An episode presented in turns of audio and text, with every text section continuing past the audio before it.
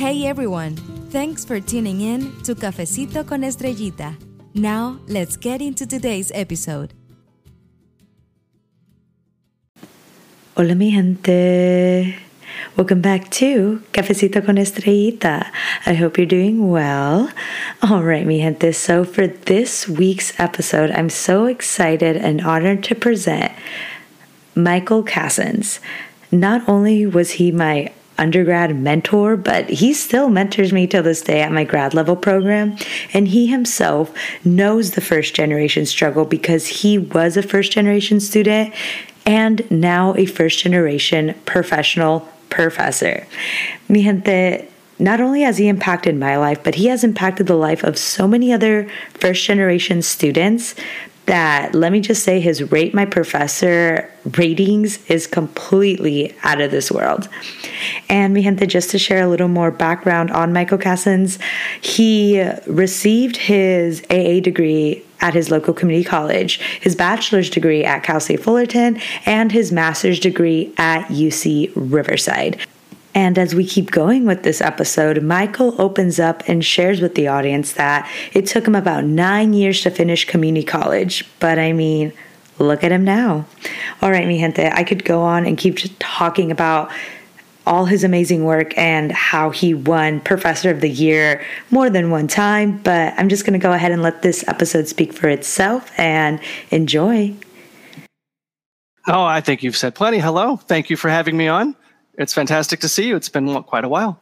No, yeah, definitely. And I just before we get into the fun topics of all education, I want to know, how are you and your family doing with the whole COVID-19 situation going on?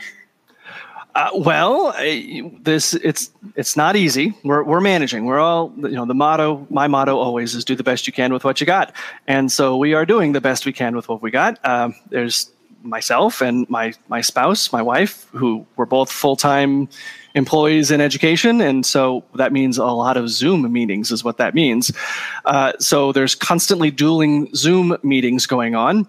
I'm constantly recording lectures out on my patio where I am sitting now. And I have two children of my own who are constantly in their Zoom classes.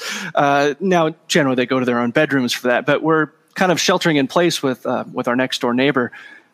And so his son comes over here and he is in school at our house too. So two full-time adulting type people and three children in various degrees of education, all on our Wi-Fi at the same time, and all trying to get along as best we can. So balancing schedules is, I will admit, a challenge. I'm doing the best I can with what I got, but I will admit the stress levels have been high, and I don't have all of my classes quite ready for the online world. Last spring was the first time I'd ever really truly had to force prepare for an online class. I'm traditionally a face-to-face kind of teacher, and but now I'm converting everything to online, and it's been stressful to stay ahead of the schedule of my students. I'm not complaining. I love my job. I absolutely love what I do. But when I know my students need to start listening to something on a certain day and I'm, 2 days ahead of it, I'm still trying to prepare it. And I know that I got 2 days worth of prep work to do in between it, stress levels get high. So we're doing the best we can with what we got. So it's okay. I will say this, once I get fully prepared, like I have all my classes, I teach a lot of classes, but right now I'm working on my third and fourth prep as an online course. So once I have four classes ready and I've done them before in the online platform, then I'm honestly going to start thinking about how much I actually want to stay an online teacher, because I actually really kind of like the online platform. Now, I love face-to-face. There's nothing that replaces a face-to-face classroom, at least not the way that I teach. I bring a lot. I bring a lot to the classroom. I kind of make it a little bit noisy, and that's not easy to replicate in the online world. But I'm finding that there are ways of making that happen, and my students have been responding really well so far. They don't perceive the near panic I'm regularly in to try to get their classes ready. I'm just getting pretty good feedback right now, so I can't complain much. And it's a good thing. I love my family very much, so I don't mind being around them all the time. I know there's plenty of families that have had some problems with that, but not ours. We actually like each other quite a bit. It's a good thing. No, that's definitely important. I don't know if you read a couple articles, but they've even talked about how certain couples and family members actually split up during this time of COVID. So it's kind of crazy. And reflecting back on the whole Zoom learning, distance learning and whatnot, I've also had my struggles as a grad student, sitting through the lectures, because sometimes I really get a headache, not because of the professor talking, but just looking at the screens all day. Staring at the screen. My wife, Patrice, and I were she's been in Zoom meetings. She's an administrator. She's at a different community college than I teach at, so that's a good thing. But she's been in Zoom meetings constantly all day long, and we get to a certain point, and her eyes just started to water, just spontaneously. It looked like she was crying in the middle of a Zoom meeting, but she wasn't. It's just her eyes, just I've had enough of this screen, kind of a thing. Yeah, and I'll start having vision issues, focus issues, because I've just been staring at a screen all day long. These are legitimate issues that we have to start wrangling in a little bit here. But definitely. Yeah. And then it's crazy because I actually had to go ahead and purchase some blue lens glasses. I don't know if you've caught on to the little trend. I've heard about them. What do you think of them? For me personally, I don't know if it has to do with the whole placebo effect, but for me, I feel like it's helped with my headaches a little bit. But also, I'm not going to lie, I do drink a lot of water while sitting through my Zoom meetings. Because here's the thing. I have to sit through Zoom meetings for my grad courses. However, obviously, as many of you are aware, I have this podcast. So I do network. I do what I can to network. And that consists of me going to webinars. And a lot of these webinars, they'll be hosted. It could either be at a university campus, or it could be, the other day I went to a webinar of Latinas in Tech and PayPal, where we had CEO levels Latinas, just share their knowledge with us. And I like to be mindful to attend in these, because then not only do I meet awesome Latinas, but I'm actually able to continue to brand myself, which I was telling Mike about earlier.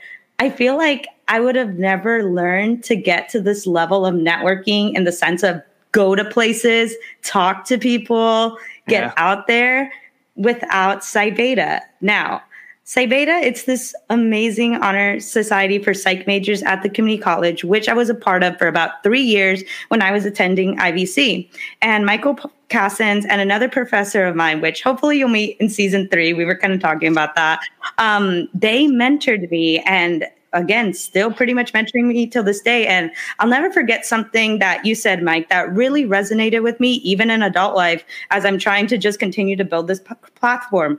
So what Mike was doing, because he always just tries to get students to join Psi Beta, especially the undecided ones, which Absolutely. I know he'll be able to just express his ways of doing that shortly. But I remember he told me and a couple of my other friends that you could have the best grades, you could have the best letter of rec, but not everyone is going to have research, conference experience, the way you may want to get into grad school. And that resonated with me so much that now in the real world, in the entrepreneur path, because again, school is expensive and I'm just trying to find ways to still fund myself, I'm kind of investing in me. So I try to find ways to fund myself, and just remembering those words, it's pretty much the same thing. So many people can have podcasts, so many people can have small businesses, but the ones that are going to continue to light it up as much as they can are the ones that are putting themselves out there.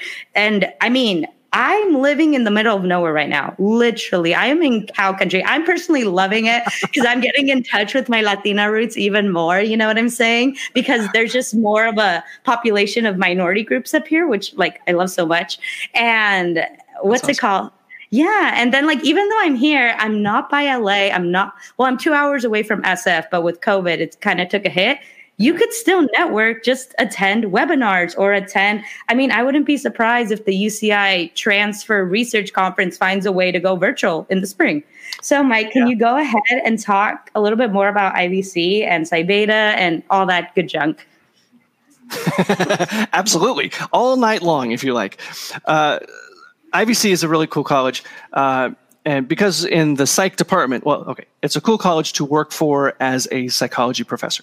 I will say that. Now, I didn't go to IVC as a student. I grew up in Orange County, but I was a student at a rival college just down the street, Orange Coast College, and I was there for quite a while. I actually tried to. I worked there too when I was doing my part-time work, and I always you have your nostalgia heartstrings go out to those schools that you went to, and just like you have your feelings for IVC, that's my feelings for Orange Coast College. And I tried to get a job there, but I didn't get it. They gave it to someone else instead.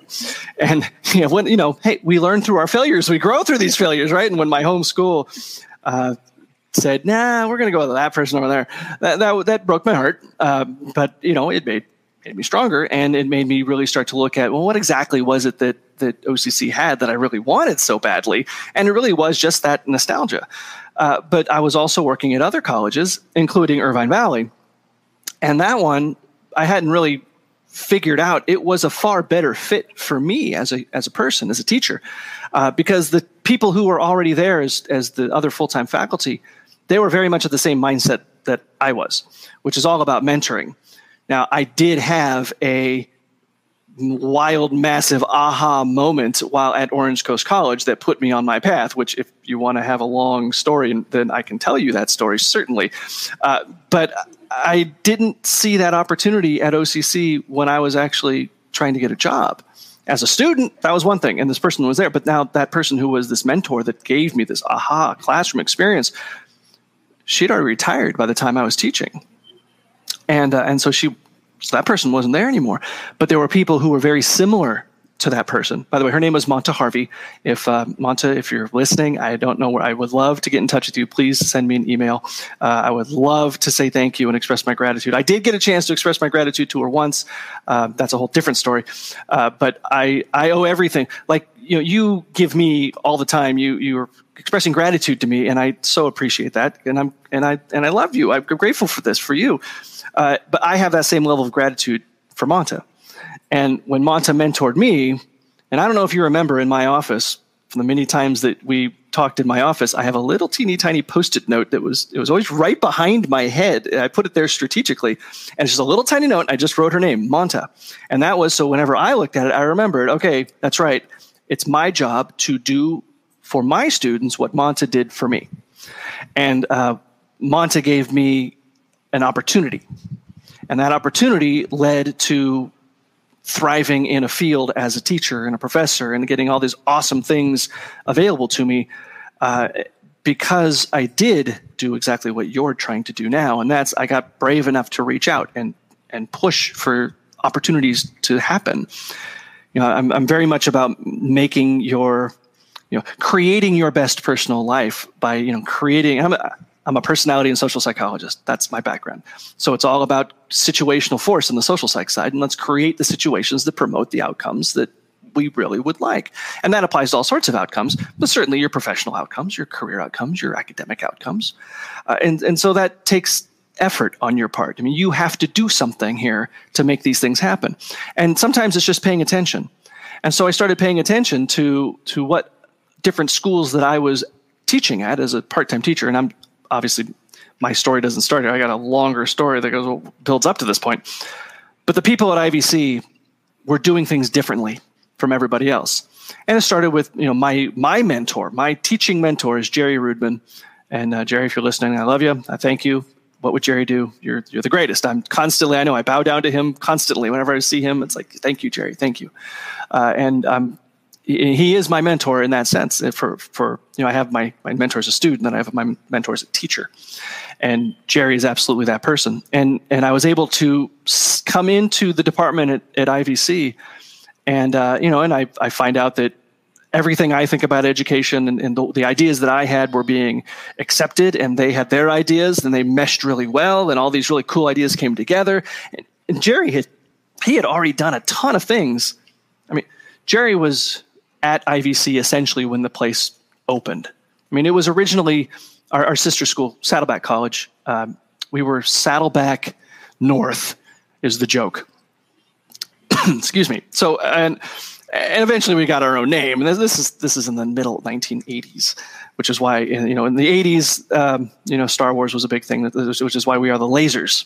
Pew pew. IBC, so you're a laser star. She knows that. Laser for life. I've told her that many, many times. So, but so Jerry's been with this place since it began, and he started Psi Beta as a chapter at IVC around, I think it was 1992 or 93, somewhere in the early 90s. Now, Psi Beta had been around since before then. And what that is essentially an honor society for students who are interested in psychology. And you don't have to be a psych major necessarily if you want to come play. It's just for people who appreciate questions, you know, the scientific approach to questions about humans. You know, we're checking guesswork at the door, and we're going to use scientific method, good stuff like that, about humans and about why we do the things we do, and you name it. Anything a human does, that's in the ballpark of a psychologist. And of course, you know, being a teacher that is paying attention to what makes a good teacher, and which I was doing my whole. Once I decided I wanted to be a teacher, I was always that class from Monta. That was one of the ahas, was I want to be a teacher. And so I actually started paying attention to what teachers do that worked and what teachers do that don't work. And so in every one of my classes as an undergraduate from that point on, that's, I'm almost embarrassed to say, but I'm not actually. I'm actually proud to say it took me 11 years to get my bachelor's degree. I'm sure I've told you that before. That was 7 years at Orange Coast College and 4 years at Cal State Fullerton before getting into graduate school at UC Riverside. And from a couple of years in at the OCC, about halfway through my OCC days, that's when I had that class that turned everything around and said, okay, my major is psychology. You know, I'm going to be a teacher. My psychological perspective came into play on this one. And so I started taking two sets of notes. I don't know if I ever told you this, taking two sets of notes in every one of my classes. One set of the content of the class, another set of notes on things the teacher was doing that worked or didn't work. So I was like reviewing the teachers. There was no rate my professor at this point in time. Okay, that worked. What a great idea that was. And there were some harsh realizations that came true, that came to me here. Like I had a teacher, unfortunately, who was a PhD in psychology at Cal State Fullerton, who in a lecture was so checked out that this professor literally said Sigmund Freud was from Australia. And I'm just looking like, okay, what? What are you talking about?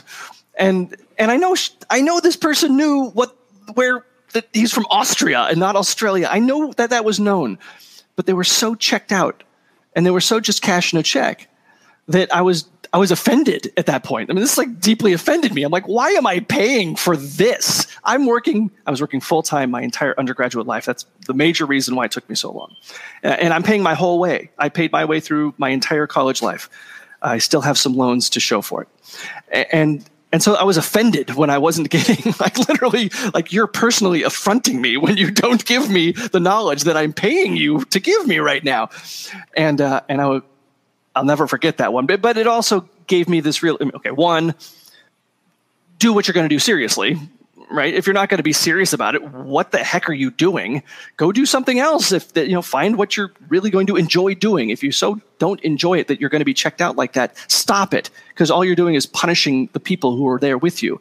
I'm angry. I'm clearly still angry. This was a long time ago, and I'm clearly still angry about this. So I learned that, one, you better bring your passion. People like to see other people's passion.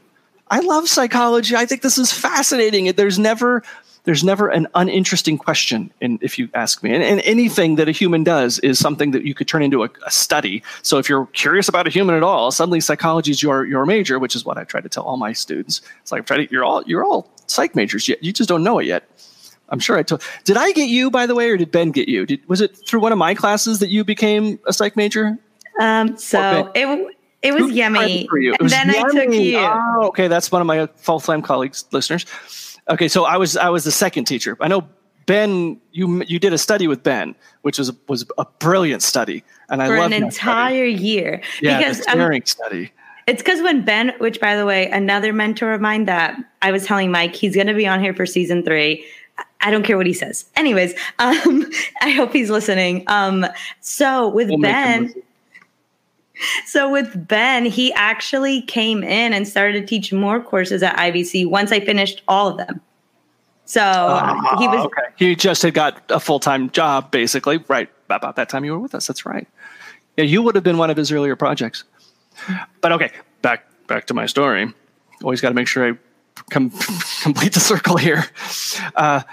Coming to IVC, having paid attention to teaching, all these kind of things that in my head anecdotally worked, I found out through Jerry, there's actually a whole science on this.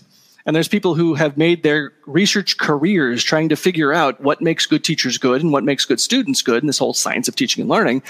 And he was really already interested in it. I'm like, well, oh, geez, I got all these notes. Let's talk. And suddenly, I realized he's my mentor, right? And it's like, oh my gosh, I'm in the right place. I'm meeting Jerry. And then, Carrie Tucker, she was the person who hired me. She was the chair at the time. And she and I, we both went to UCR. We had all these things in common, and we're all on the same page. And we're all focusing on how to maximize student outcomes, how to bring a student from the cheesy thing, how to bring you from surviving in college to thriving in college.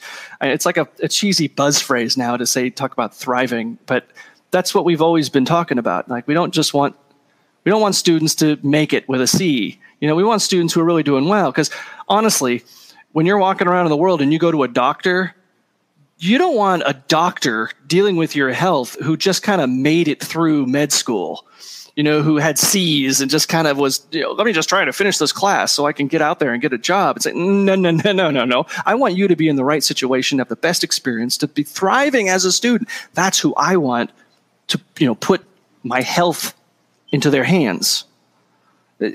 So why should that be any different for anything else?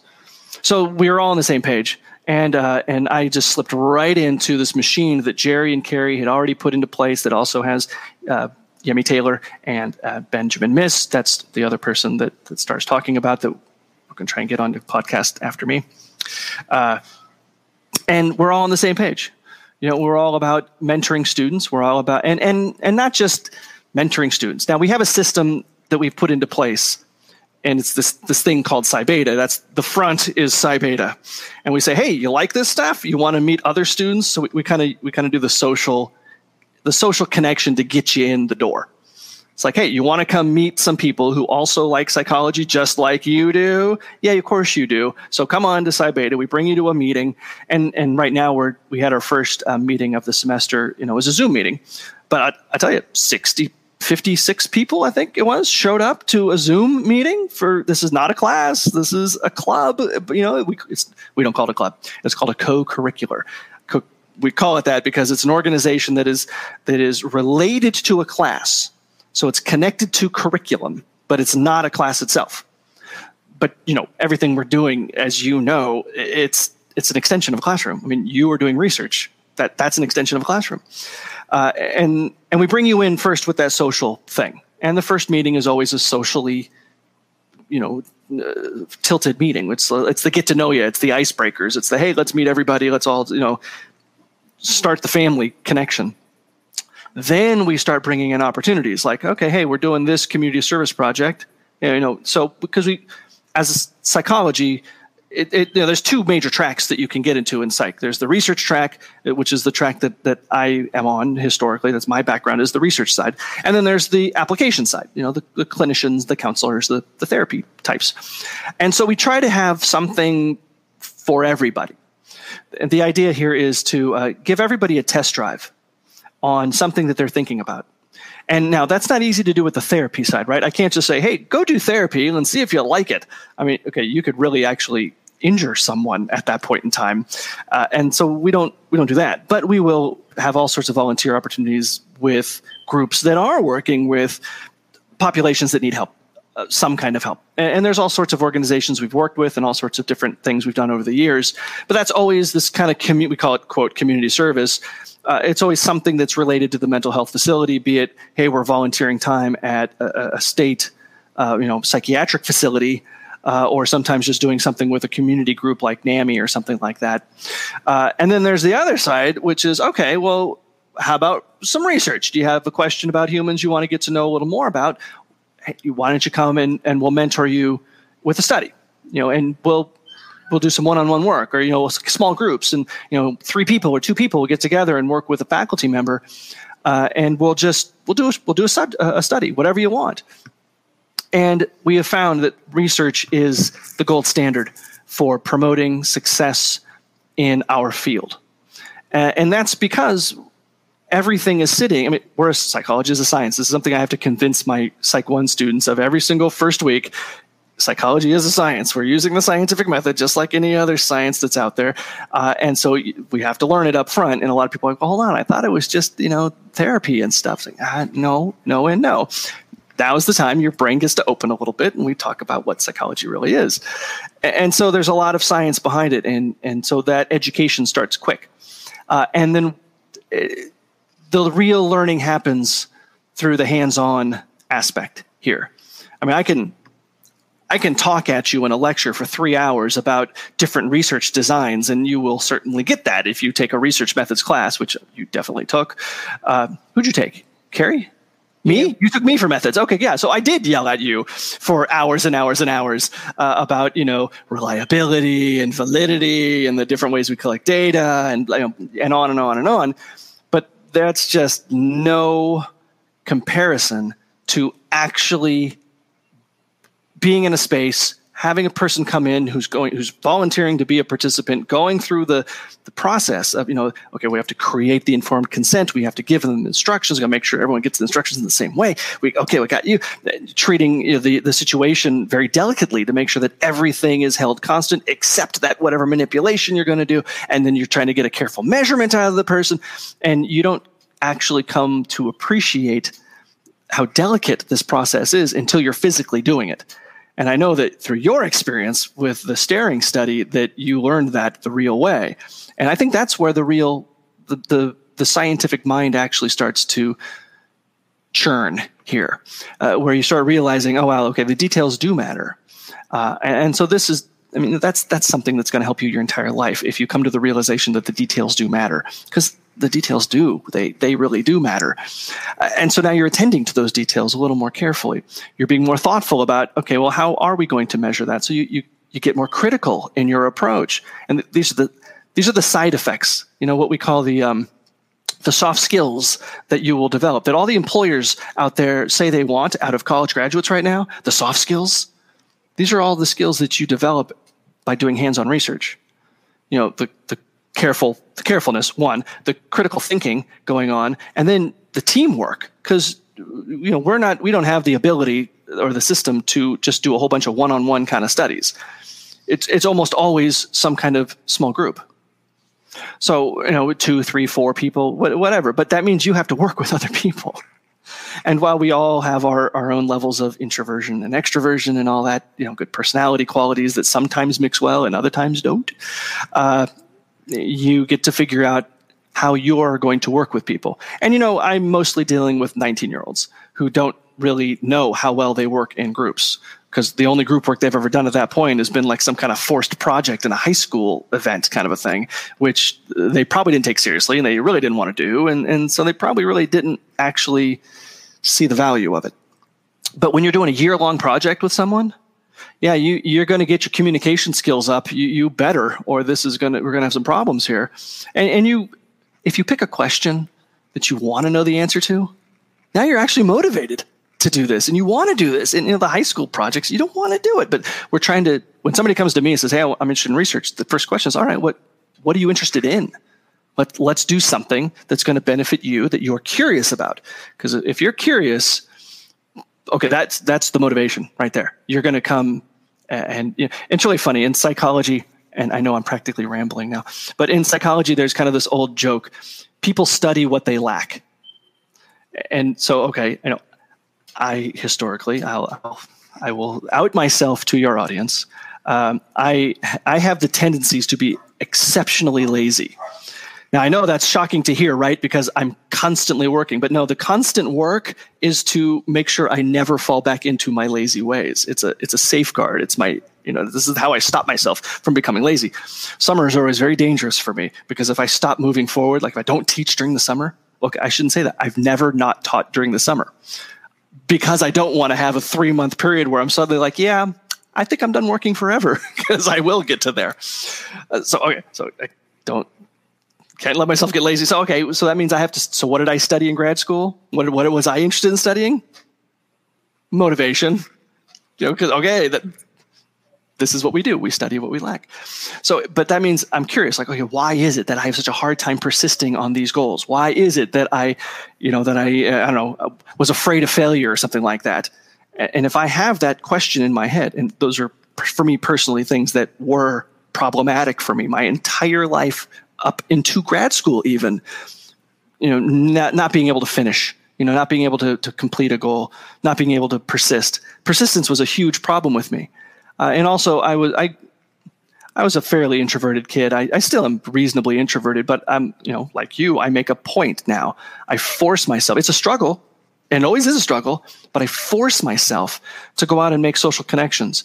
At this point, you know, I still go to conferences, at least, well, not during COVID land here, but when I do go to conferences, you know, we'll all be in a ballroom, me and my closest couple thousand psychology people, and I might see someone across the room like, oh, hey, look, there's somebody I really would like to get to know. And the old me is just like, oh, well, maybe they'll come say hi to me. And, you know, yeah, and I'll just sit there for forever.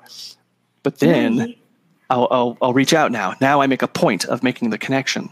No, and that's awesome. And I love how mindful you are with making sure that, you know, you force yourself to a sense to get the things that you need to get done, in a sense. You know what I'm saying? And I was also curious to know, Mike, like, you had to, like, you know, you've had to kind of, like, I remember you said once in a Psi Beta meeting that even though you were kind of super part-time during your education years, you always at least remember to take one class. Oh, yeah. And, oh, yeah. And there was a good reason for that. That was that I never wanted to be free of the role of student in my head. This is like how I was defining who I am, like, and I needed to make sure I was moving forward. So there were plenty of semesters in community college when I was working full time. I was kind of feeling kind of done with school. You know, I had nothing. I didn't have an AA degree or anything at that point in time.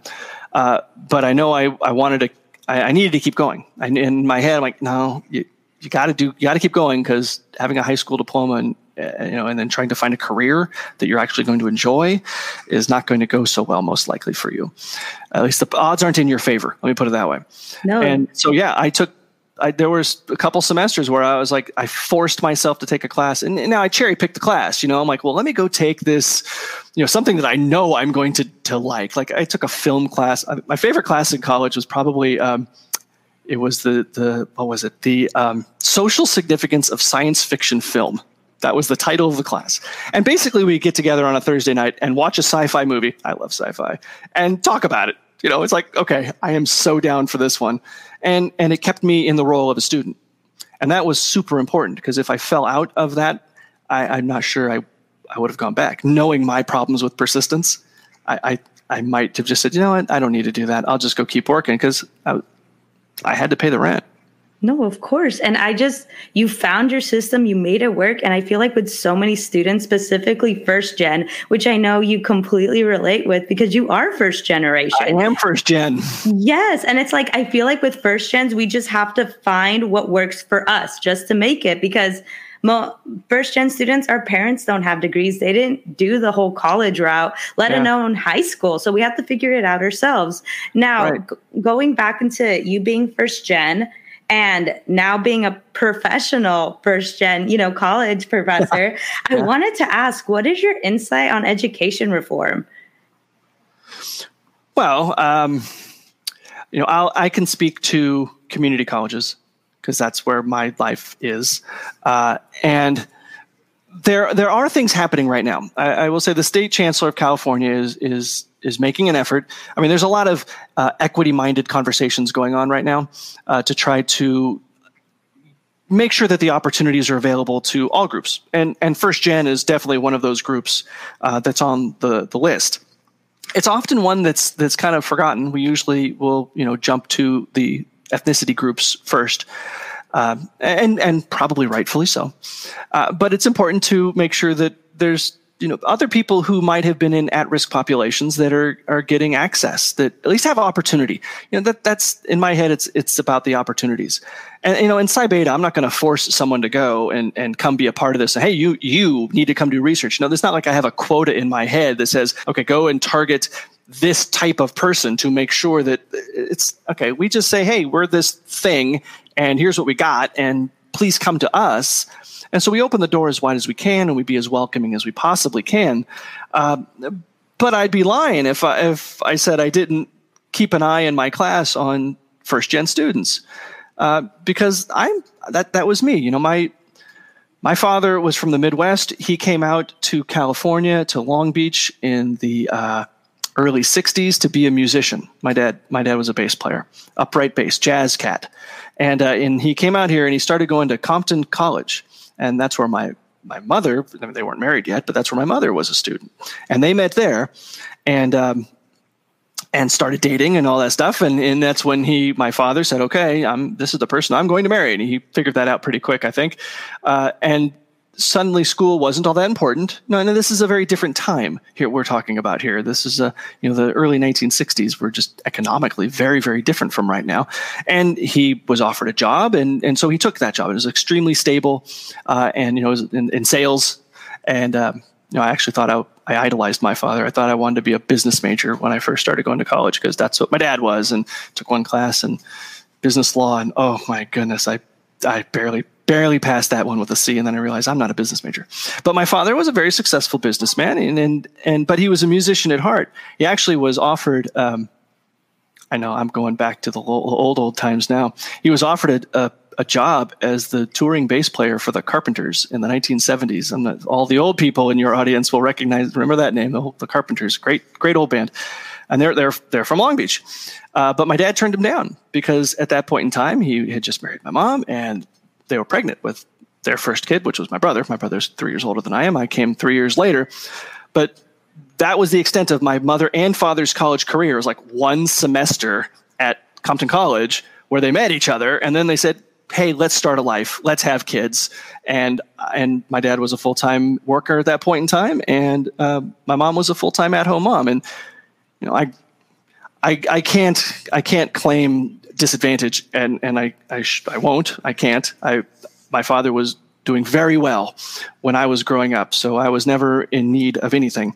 But when I was in high school, the business that my father had been in for my whole life, you know, for the last 20 years, went out of business.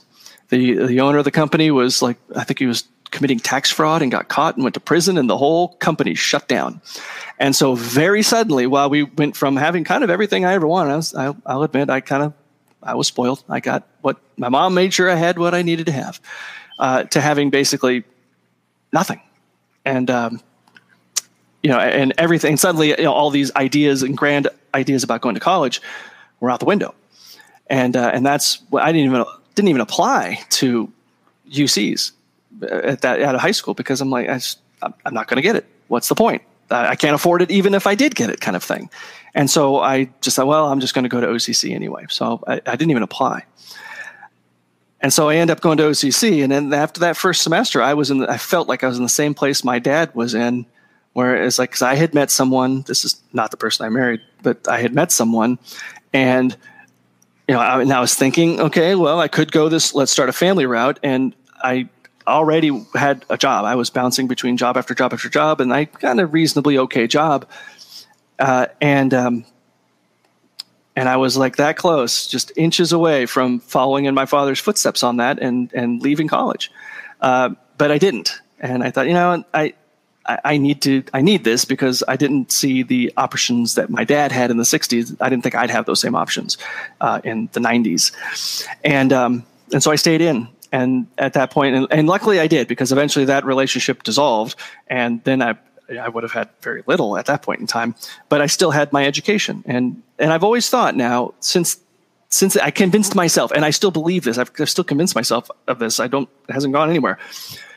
Your education is the most important thing you can invest in, because it's one of the very few things that no one can ever repossess. You know, you can go buy a car, but if you don't pay the bill, your car's gone, right? But okay, go to college, no one can ever take your education and knowledge away from you. So it's one of those really great things that you invest in that you will always keep, and it doesn't devalue. You know, it's the skill sets you learn in college don't devalue. And I think that's just insanely important. So yes, I target the first-gen students. I target the ones that I see a connection with that might have gone through some of the same struggles that I went through. Not that my struggles were horrible. They weren't that bad. I mean, I was able to get jobs, you know, and they weren't horrible jobs. And but yeah, I target first-gens. I had a couple students a few years ago who we were doing a study on the success of first-gen students, and it was awesome. And so it was a bunch of the two students and me were all first-gen, and we're doing a study on first-gen students, and it was awesome because we were presenting it at conferences, and administrators were looking at us like, "Wow, this is really good stuff," because they were already kind of recognizing that, you know, the equity questions were coming, and yeah. So that's one big thing, and you asked about reform there. The other thing I think is worth mentioning is that community colleges can do better. Now, we're already doing great. Community colleges do more with less by far. You know, you think of the tuition of a community college, the cost of a, you know, per student, per unit is very reasonable compared to that of a Cal State or a UC. So it's clearly the best bang for your buck. And I would highly recommend to anybody who came to ask me about their children, yes, you should be going to a community college. Now, where the reform in my head can take place, and, you know, as a person in the trenches, it's how we view the community college.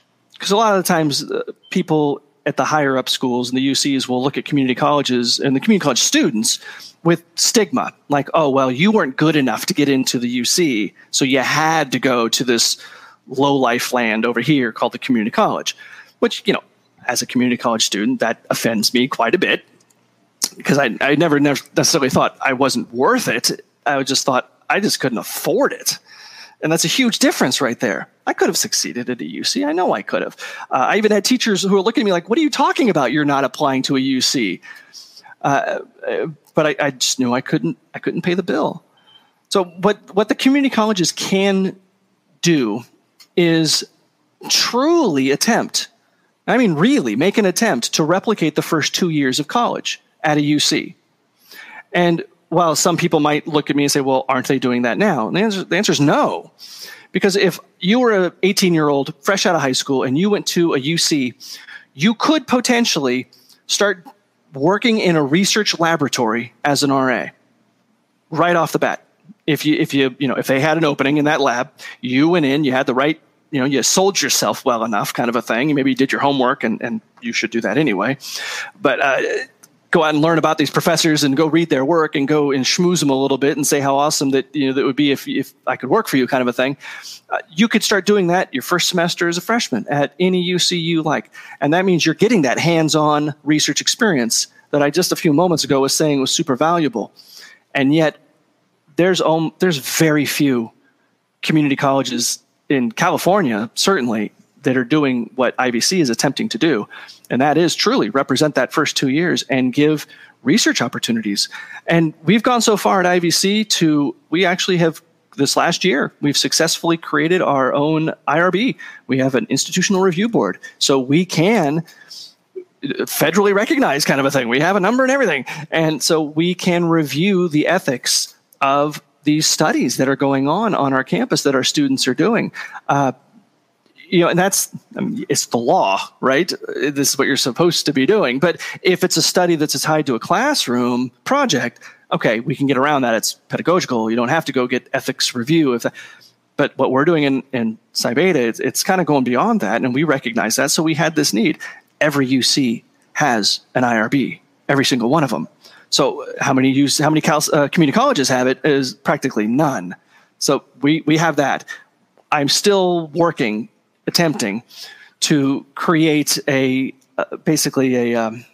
undergraduate research office on campus, not just an office, that's not the right word, a lab space, essentially, dedicated lab space where our students, because in your day, you know, sounds like you're really old. In my day, in your day, we had to like beg, borrow, and steal to get space for you to do that study. I remember we were trying to schedule this little weird, funky room that was usually something completely different. Like, okay, we got to this room at this time, but only till noon because then this other group's going to come in and use it. And it was just, it was a, there's no system. I mean, we're just like begging for space. And at the community college, we're so structured towards the in-class transfer class, and that's it, that we've gotten away from the things that students really can benefit from. And that's this, you know, experience, hands-on mentoring. You know, in the old days, it was all about apprenticeship, right? You want to be a blacksmith, you went and hung out with the blacksmith and copied everything they did until you can do it. And now, but that's not what we do our first 2 years of school. You sit and listen to lectures, and hopefully you're motivated to pay attention, but you might not be, and maybe you'll read the book, but you might not too. I mean, I deal with my students every day. So in my classes, I'm constantly trying to get them to do something, hands-on things. Now my current bend is to try to get all my students, and I'm building this into my classes, trying to get all my students to do good study skills. I'm making them point-bearing activities. So it's like this whole science of teaching and learning is great. So, okay, you know, I'll give you some points if you make flashcards.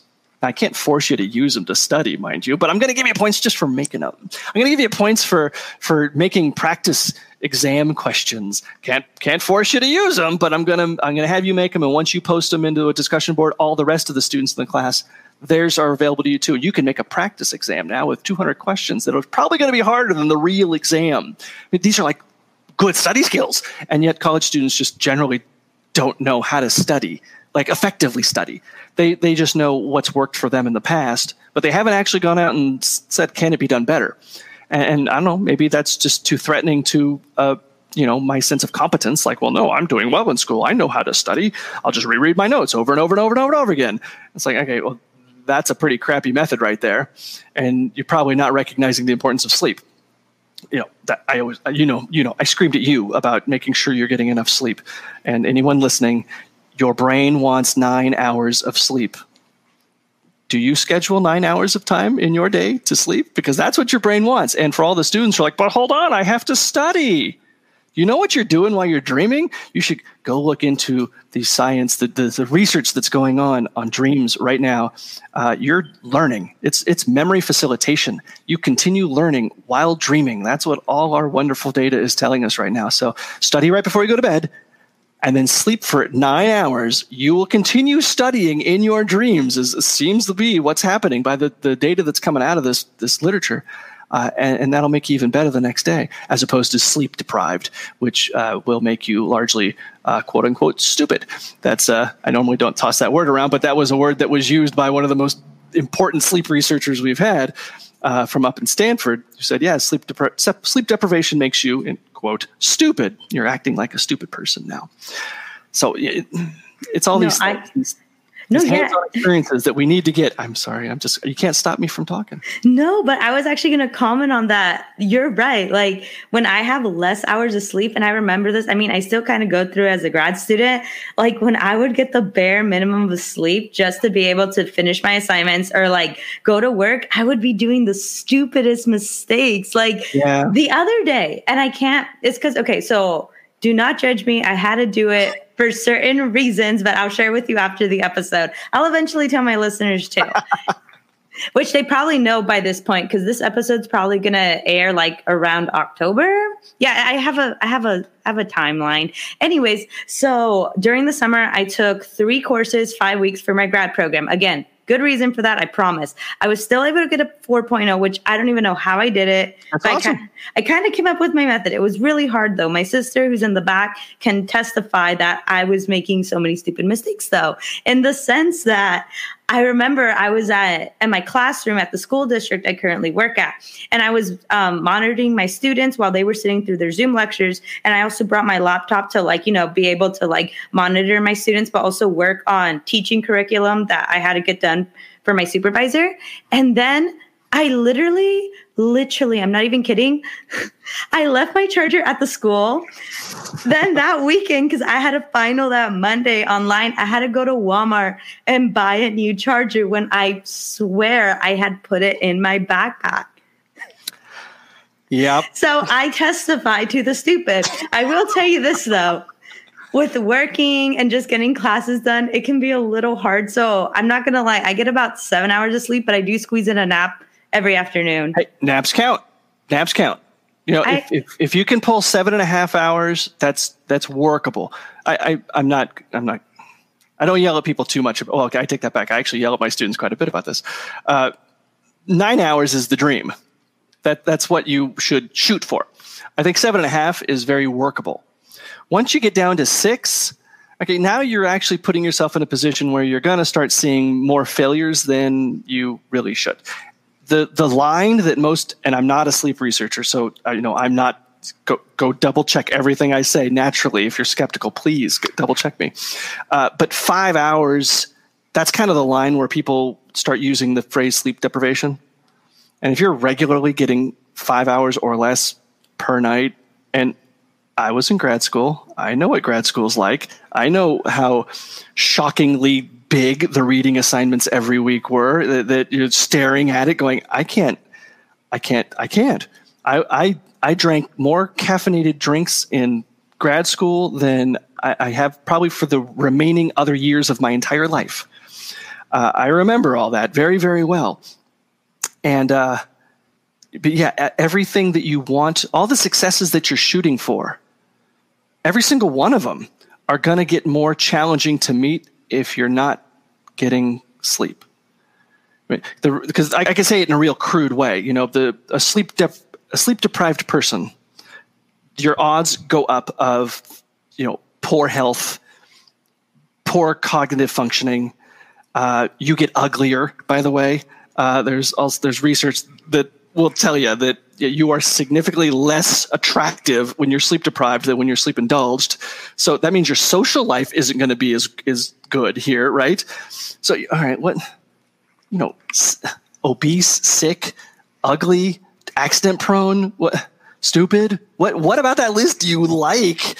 And ultimately, you got to start scheduling sleep. You got to start thinking of it like an assignment in a class. I make this an assignment in an intro psych class when I'm talking about sleep. It's like, this is your homework.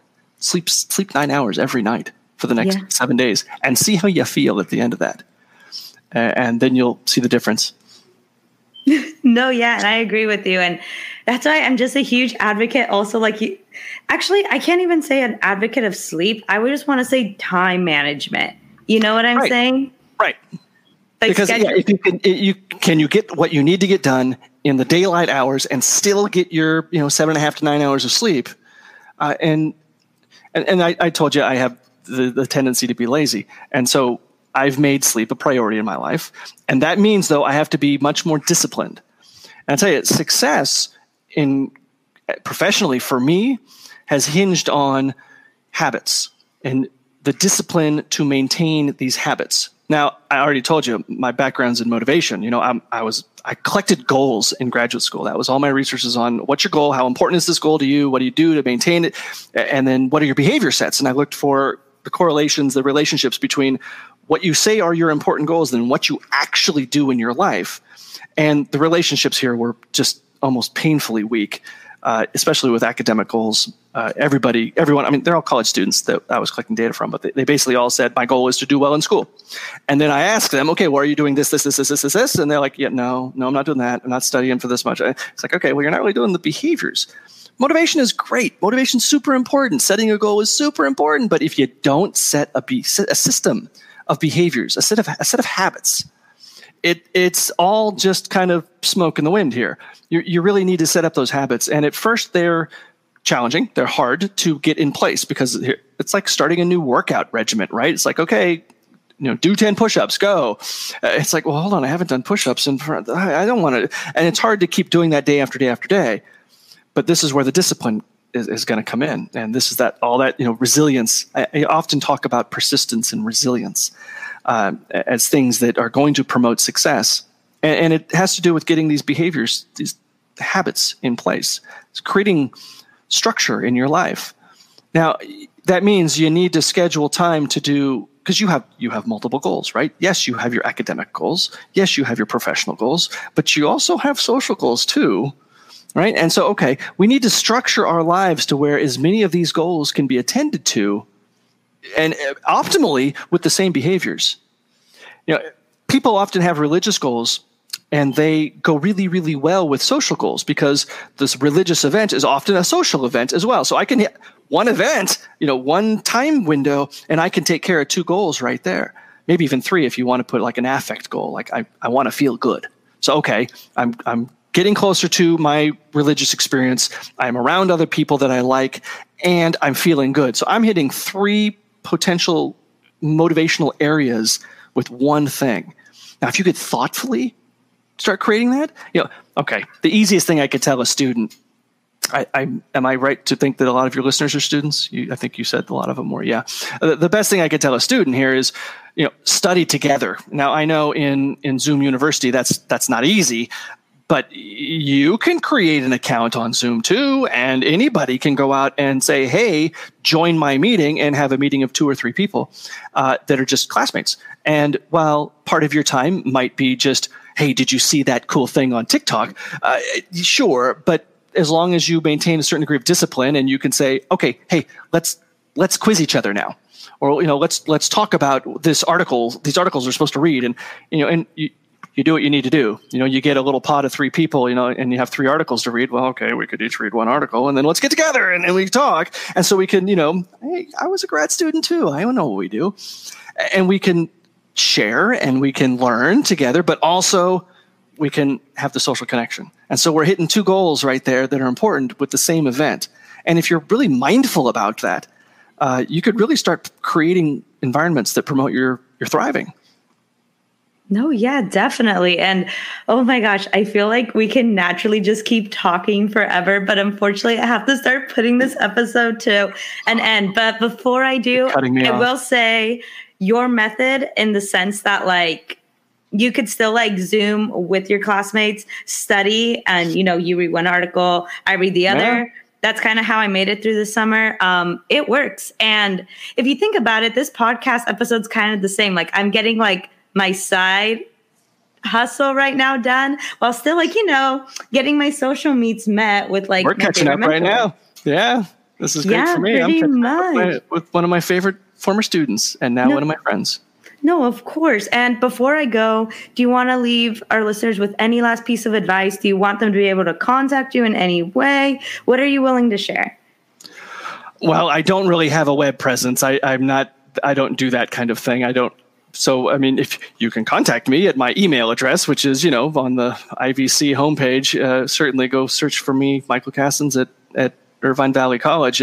I'm going to do my best to respond to you as best I can. I don't have a web page or anything like that, if that's what you mean. You have a LinkedIn? Okay, I do have a LinkedIn, but now then ask me how often I'm actually looking at it. I mean, I have the job, so I don't really do a whole lot there. So you're exposing my lack of network. But when you're a tenured faculty member, I don't really need to do those things anymore. That is very true. Oh my goodness. Well, thank you so much for your time, Mike. And I really appreciate it. And mi gente, I'll see you next week with another solo episode. Bye, everyone.